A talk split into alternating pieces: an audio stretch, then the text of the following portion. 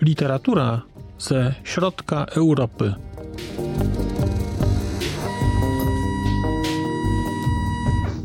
Podcast około książkowy. Dzień dobry, mówi Marcin Piotrowski. Dzień dobry, kłaniam się Państwu w kolejnym odcinku podcastu okołokulturowego Znak Litera Człowiek.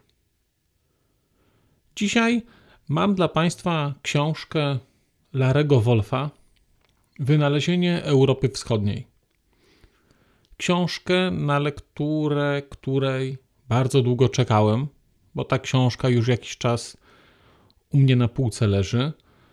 Książkę, która koncepcyjnie po tytule podobała mi się i wydawało mi się, że będzie dla mnie książką istotną. I książkę, która gdzieś jest dla mnie jakąś intelektualną kontynuacją poprzedniej książki Larego Wolfa, którą czytałem i o której no, dobre, dobre pół roku temu Państwu opowiadałem, czyli o idei Galicji. Książka Wynalezienie Europy Wschodniej to jest książka wydana e, przez krakowskie Centrum Kultury, MCK Kraków, Międzynarodowe Centrum Kultury. To jest w ramach tej serii Biblioteka Europy Środka. To jest taka wyjątkowej urody intelektualnej, ale, ale także urody czysto fizycznej seria. I książka, książka Larego Wolfa ukazała się w roku 2020. Teoretycznie więc nie jest bardzo stara, ale trudno tę książkę dostać i kiedy będą chcieli Państwo ją sobie kupić, to wydaje mi się, że niestety na rynku wtórnym ona tania nie jest. Wynalezienie Europy Wschodniej to jest książka sążnista, tak bym to ujął. Ona ma 650 stron około. Jak się odrzuci przypisy i takie różne tam dodatkowe rzeczy techniczne, to zostaje 590 stron no, wyjątkowej jakości tekstu, ale to jest 590 stron. Więc jeżeli Państwo nie lubicie długich książek, no to nie wiem, czy to będzie książka dla Państwa. Aczkolwiek, no powiedzmy sobie jasno, to jest znakomita y, pozycja. Bardzo dobrze napisana, bardzo interesująca, o czym powiem za chwilę. I przyznam, że ja tych stron nie czułem w tej książce. To znaczy, ona mnie tak pochłonęła. I to nie, jakąś, nie jakimś wyjątkowym tempem narracji, tylko trochę głębią rozważań i takim kontekstem, który się tutaj pojawił, o którym wcześniej w ogóle nie myślałem, a który po tej lekturze jest czymś takim, co dosyć wyraźnie mi zostało, zostaje w głowie i coś, coś co mam, mam takie wrażenie, będzie się gdzieś narzucało na kolejne moje lektury, na kolejne moje przemyślenia dotyczące Europy Środkowej i Europy Wschodniej. Podobnie jak idea Galicji, idea Galicji miała taki podtytuł e, dotyczący polityki Habsburgów, także wynalezienie Europy Wschodniej ma podtytuł. I ten podtytuł w książkach, w ogóle podtytuły w książkach e, Larego Wolfa mają znaczenie. Podtytuł tej, tej książki brzmi Mapa cywilizacji w dobie oświecenia. Kiedy tę książkę kupowałem, to przyznam, że nie zwróciłem na to uwagi. To znaczy, wynalezienie Europy Wschodniej, super. E, liczyłem, że to będzie w ogóle Europie Centralnej. Oczywiście nic nie przeczytałem, e, o czym jest książka. I kiedy zacząłem ją czytać, to nagle stwierdziłem, że ha, to jest w ogóle o czymś innym niż myślałem. Bo tak naprawdę to, o czym jest książka, określa ten podtytuł. Mapa cywilizacji w dobie oświecenia. I właściwie ta książka o tym jest. Ta książka jest hołdem oddanym myśli oświeceniowej, a właściwie nie wiem, czy nawet słowo hołdem jest dobre. To jest bardziej, bardziej pokazanie myśli oświeceniowej i tego, co miała do zaoferowania w ramach, nazwijmy to, kontaktów z Europą Wschodnią. Jedną z tez tej książki jest to, że oświecenie wprowadziło nowy podział Europy. Podział poprzedni, który funkcjonował w czasach jeszcze średniowiecza i później e, renesansu, to był podział na północ Europy i południe Europy. To południe to, było, to były postępowe Włochy, to była ta, ta, ta siła Europy, która e, kulturowa, która stamtąd wychodziła. W dobie oświecenia ten podział już nie obowiązuje. W dobie oświecenia funkcjonuje podział na Europę Zachodnią i pozostałą część Europy, czyli Europę Wschodnią. Ta Europa Wschodnia właściwie nie wiadomo, gdzie się kończy, bo nie wiadomo, gdzie się w ogóle kończy Europa, w szczególności wtedy, w okresie e, oświecenia, kiedy nie było dokładnych map. Wiadomo mniej więcej, gdzie się zaczyna.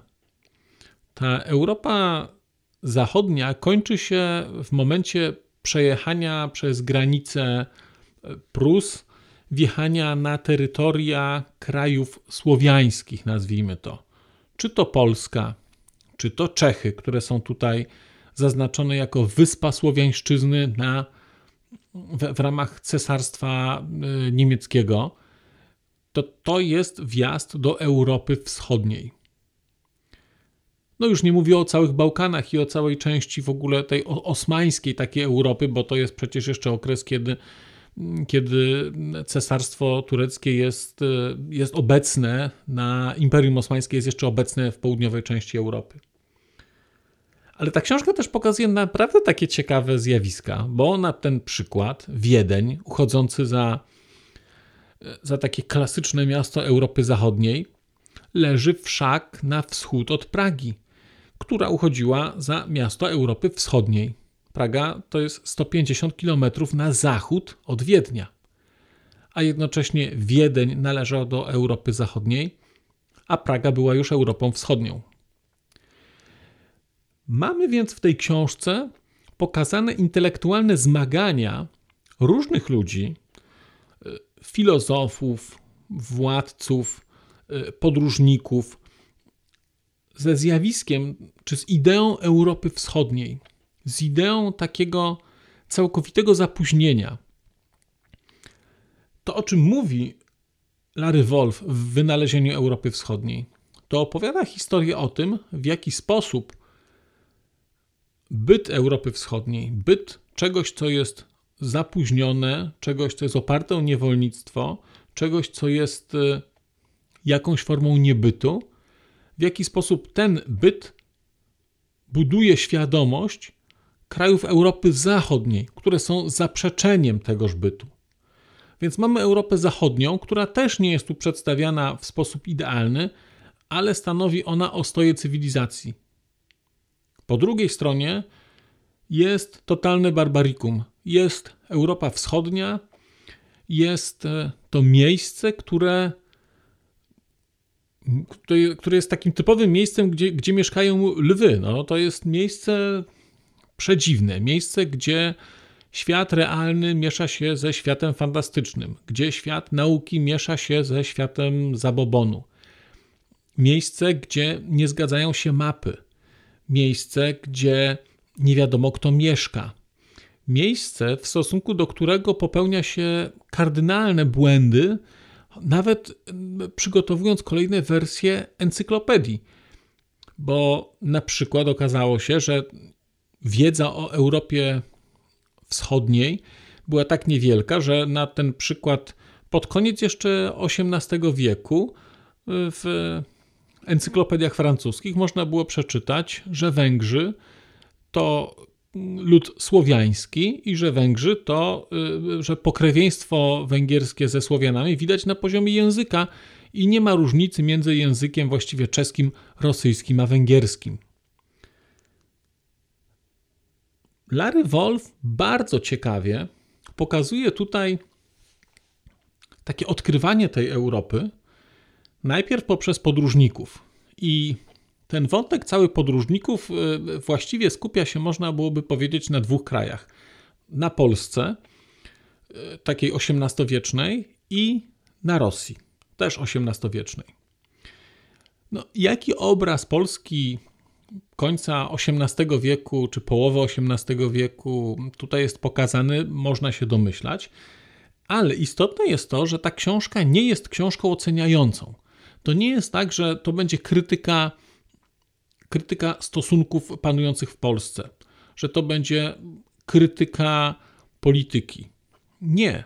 To jest książka, która zostawia to, jak Polska, czy Rosja, czy kraje bałkańskie, czy Czechy, czy Węgry wyglądały, na tym tle pokazuje, jak do tych krajów, jak do ludzi, jak do władców odnosiły się elity, odnosili się ludzie z Europy Zachodniej. Więc mamy tutaj podróżników, którzy są tą Polską, którą odwiedzają, przez którą podróżują, są całkowicie zaskoczeni. Mamy podróżników, którzy przejeżdżają przez Polskę, trafiają do Rosji i są zaskoczeni jeszcze bardziej i wprost mówią, że przenieśli się w czasie o tysiąc lat, bo widzą ludzi żyjących w taki sposób, w jaki uważali, że nikt już nie żyje. I funkcjonują ci ludzie w ramach takich społeczeństw, społeczności pierwotnych, które też jawią się jako społeczności od dawna niefunkcjonujące.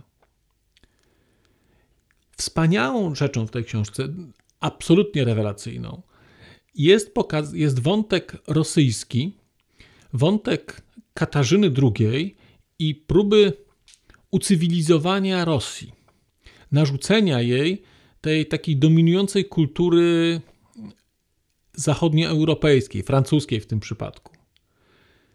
Jest tutaj bardzo taki, taki długi rozdział pokazujący relacje między Wolterem, który był ogromnym miłośnikiem e, Katarzyny II, takim jej intelektualnym przewodnikiem, a przynajmniej tak sam siebie postrzegał. Był już wtedy, był już wtedy starszy, ale prowadził z Katarzyną przez długi czas korespondencję i starał się na nią wpłynąć po to, żeby ona stworzyła taką, taką wzorcową, e, oświeconą monarchię, gdzieś na tych rosyjskich kresach, po to, żeby transformowała kraj. Świetnie tutaj jest pokazane taki rodzaj intelektualnej gry Woltera z Katarzyną. Rodzaj takiego, nie wiem jak to ująć, pewnego rodzaju intelektualnego flirtu, który się tutaj wydarza. Mm, pewnego rodzaju jakiejś takiej gry podszytej jakąś jakąś służalczością, jakąś uniżonością, jednocześnie jakąś nadzieją na pewne, na, na realizację pewnych konceptów. Te fragmenty listów, które tutaj czytamy, też one są opatrzone bardzo, bardzo e, ciekawymi komentarzami. Te fragmenty listów pokazują Woltera jako człowieka, który w jakiś sposób zaleca się do tej Katarzyny, który ją intelektualnie adoruje, który ją uwzniaśla, który próbuje pokazać siebie jako osobę jej równą, jednocześnie będąc osobą od niej w takiej typowej zależności służbowej, nazwijmy to, czy takiej, e, mm, takiej struktur społecznych, no, będąc osobą niżej ustawioną.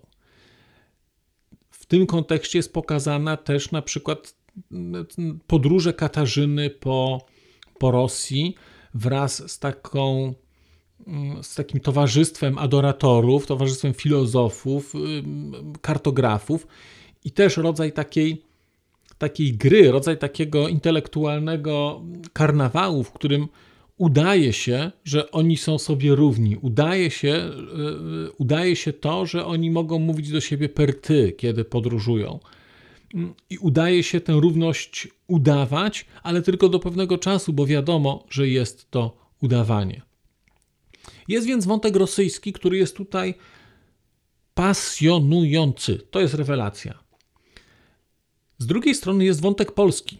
Ten wątek polski pojawia się nie tylko w opisie podróżników, te, te, tego sposobu postrzegania y, Polski przez podróżników, którzy są wcześniej, ale ten wątek polski w kontekście francuskim pojawia się w postaci Jana Jakuba Rousseau, który bardzo wyraźnie opowiadał się przeciwko Katarzynie i Rosji, a opowiadał się na rzecz Polski. Tu jest pokazany bardzo wyraźny konflikt Woltera wspierającego Katarzynę i Rosję w takiej jej mocarstwowości, w takiej ambicjonalnym podejściu.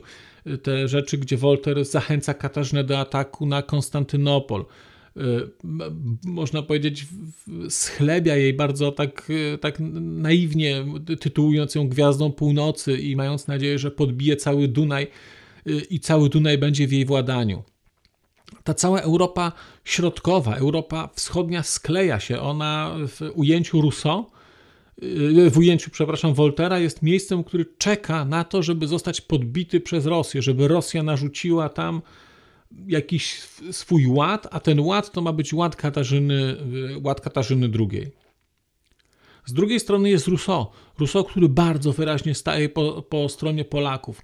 Rousseau, który mówi, e, który mówi Polakom, w tych swoich listach mówi do Polaków: bądźcie sobą, zmieniajcie się, transformujcie swoją konstytucję, ale nie zapominajcie o tym, kim jesteście. Nie zapominajcie o swojej tożsamości. Pracujcie, pracujcie nad sobą. Nie, nie wyrzucajcie do kosza wszystkiego, co było w, waszym, w waszej historii, bo to tworzy was jako naród. I tu jest to przepięknie, przepięknie pokazane, jak Rousseau właściwie mm, jak wybiegł y, w przyszłość w swoich, y, w swoich sądach. Dlatego, że o ile, mm, o ile Voltaire pokazuje Rosję i Europę Środkową, i Europę Wschodnią jako, nazwijmy to mapę, jako terytorium, o tyle Rousseau pokazuje na przykład Polskę nie jako terytorium. On pokazuje Polskę jako stan umysłu, i bardzo jasno, 20 lat przed rozbiorami, mówi: Jeżeli zniknie Polska, to zniknie tylko kraj, zniknie tylko państwo, ale nie zniknie naród, bo Polska to jest, e, to jest pewne zjawisko, pewien ogół doświadczenia historycznego, który jest w sercach ludzi i w głowach, którzy tam mieszkają. Z kolei Rosja jest dla niego tylko i wyłącznie terytorium, bo on mówi jasno: Katarzyna buduje państwo, ale nie buduje Rosjan. Tam nie ma Rosjan, tam są tylko poddani, y, poddani Katarzyny. Z drugiej strony mówi, to co się dzieje w Polsce, to być może tego kraju zaraz nie będzie państwa, ale będzie naród, który to państwo poniesie. I tam jest taka też później pokazana taka bardzo interesująca w ogóle dyskusja wśród kartografów. Co zrobić po, po zaborach? Czy, czy rysować w ogóle Polskę? Y, bo ona została, ona zniknęła, ale ona nadal funkcjonuje. Szalenie, szalenie to jest interesujące. Zresztą w ogóle wątki kartograficzne w tej książce są bardzo ciekawe, dlatego że ja na przykład nie zdawałem sobie sprawy, jak były rysowane mapy i że na przykład kolorowanie map, czyli y, y, y, to było jakieś takie bardzo, bardzo subiektywne zajęcie. To znaczy, jak pokolorować na przykład Węgry w roku 1720, czy pokolorować je jako osobne państwo, czy pokolorować je jako część e, cesarstwa habsburskiego, czy może pokolorować je jako część, e, część tego cesarstwa, e, tego, tego imperium tureckiego, osmańskiego. Bardzo to jest interesujące, bo my żyjemy w takim bardzo czarno-białym świecie. Wszyscy wiemy, gdzie jest granica i wiemy, gdzie jest Polska i wiemy, że Polskę trzeba pokolorować inaczej niż Czechy, Słowację czy Niemcy. Ale tutaj mamy, widzimy sytuację, w której to jest niejasne. A jest to niejasne dlatego, że wszystko, co jest na wschód od granicy niemieckiej, można byłoby powiedzieć, czy, czy, austriackiej, habsburskiej, jest jakąś, jakimś takim magicznym tyglem, takim miejscem, gdzie te wszystkie rzeczy się e, e, przeplatają, gdzie giną granice, gdzie, gdzie cały czas e, nawet wykształceni ludzie posługują się pojęciami takimi jak, jak sarmaci, jak scytowie, odwołują się do jakiejś bliżej nieokreślonej historii czy zjawisk historycznych, napoimitycznych, które funkcjonowały dosyć dawno tym się posługują. Cała w ogóle to jest też pokazana cała taka koncepcja tego, w jaki sposób Europa Wschodnia jest traktowana przez elity zachodnie w, taki, w ramach takiej, nazwijmy to, podległości seksualnej. Bardzo tu jest to, to, to jasno też wskazane, jeżeli chodzi o używane słownictwo, y, o używane, o używane porównania. To jest y, to jest, tam, tam są pokazane takie zjawiska, chociażby jak wizyta Kasanowy w Warszawie i w Petersburgu. To jak y, ci przyjeżdżający goście traktowali i osoby, które tutaj mieszkały, ale też na bazie tego, jak to później rozciągało się na całe terytorium, na całe te kraje. To było, y, to, to jest takie no, bardzo mocne, seksualne na poziomie takiego można by powiedzieć, intelektualnego gwałtu tutaj pokazywane i to jest tutaj e, Ladewor to bardzo jasno mm, pokazuje, wyjaśnia, e, widać po prostu ten kontekst. Dla mnie też szalenie interesujące było zobaczenie, jak bardzo historia, która zaczyna się w wieku XVIII, jak bardzo ona ma długi cień.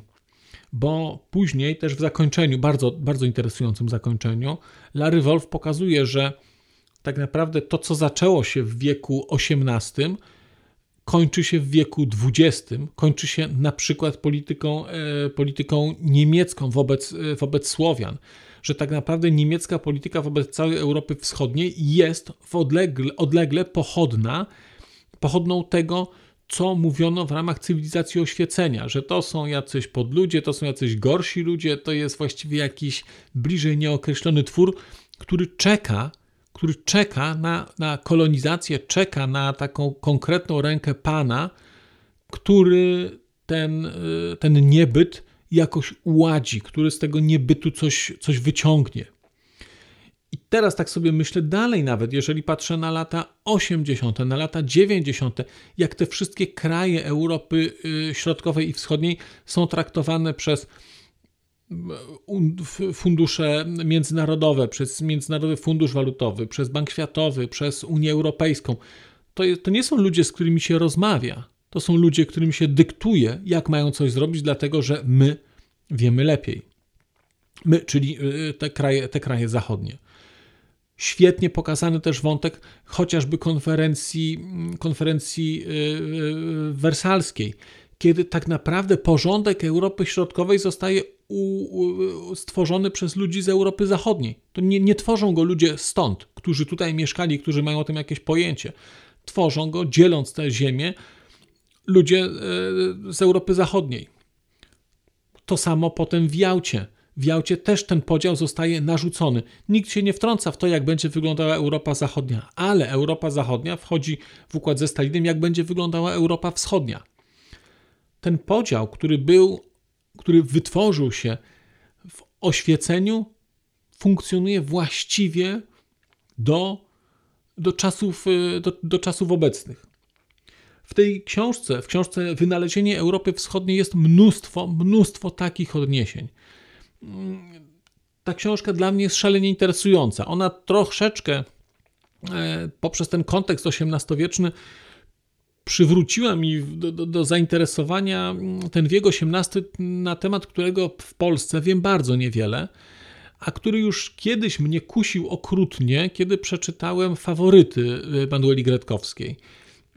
I ta Polska pokazana w faworytach, ta Polska rządzona przez kobiety, przez kobiety momentami złe, momentami podłe, ale mądre, ale mądre, mądrzejsze niż mężczyźni, jest dla mnie szalenie interesująca i będę pewnie w, jakimś, jakiejś perspektywie, myślę, że niedługiej, jednak y, zrobię sobie jakąś powtórkę i jednak będę się chciał zanurzyć w ten polski wiek XVIII, żeby zobaczyć, jak wygląda kraj, którego nie ma. Taki kraj, który jest na pograniczu anarchii, który, mm, no, który, którego los właściwie jest już 70 lat wcześniej stracony i tak naprawdę to jest równia, równia pochyła ale ja Państwu Larego Wolfa bardzo, bardzo polecam. Znaczy, to nie jest książka dla każdego, ale jeżeli interesują się Państwo taką kulturą przez duże K, takimi dziejami przez duże D, trochę takimi wpływami kulturowymi, zjawiskami, prądami umysłowymi,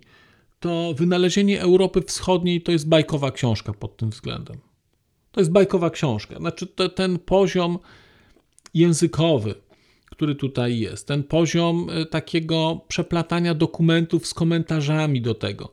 To, bo to, to jest forma, to, to jest formą, można powiedzieć, eseju tutaj napisane, ale takiego, nie, nie takiego płytkiego, to jest bardzo głęboki esej. I o ile przez, na, na, samym początku miałem wrażenie, że on jest za głęboki, że tak wchodzę w jakiś taki wątek no, podróżnika jakiegoś, który jedzie, no jedzie, jedzie i wiadomo, różne rzeczy spotyka, wiadomo jakie. O tyle po chwili jednak, jak człowiek złapie trochę tę skalę tego, co tu jest pokazywane, to ta książka po prostu jest książką, którą żal kończyć, bo te rzeczy są tak interesujące i dotyczą nas, a jednocześnie są, mam wrażenie, zupełnie, zupełnie nieznane.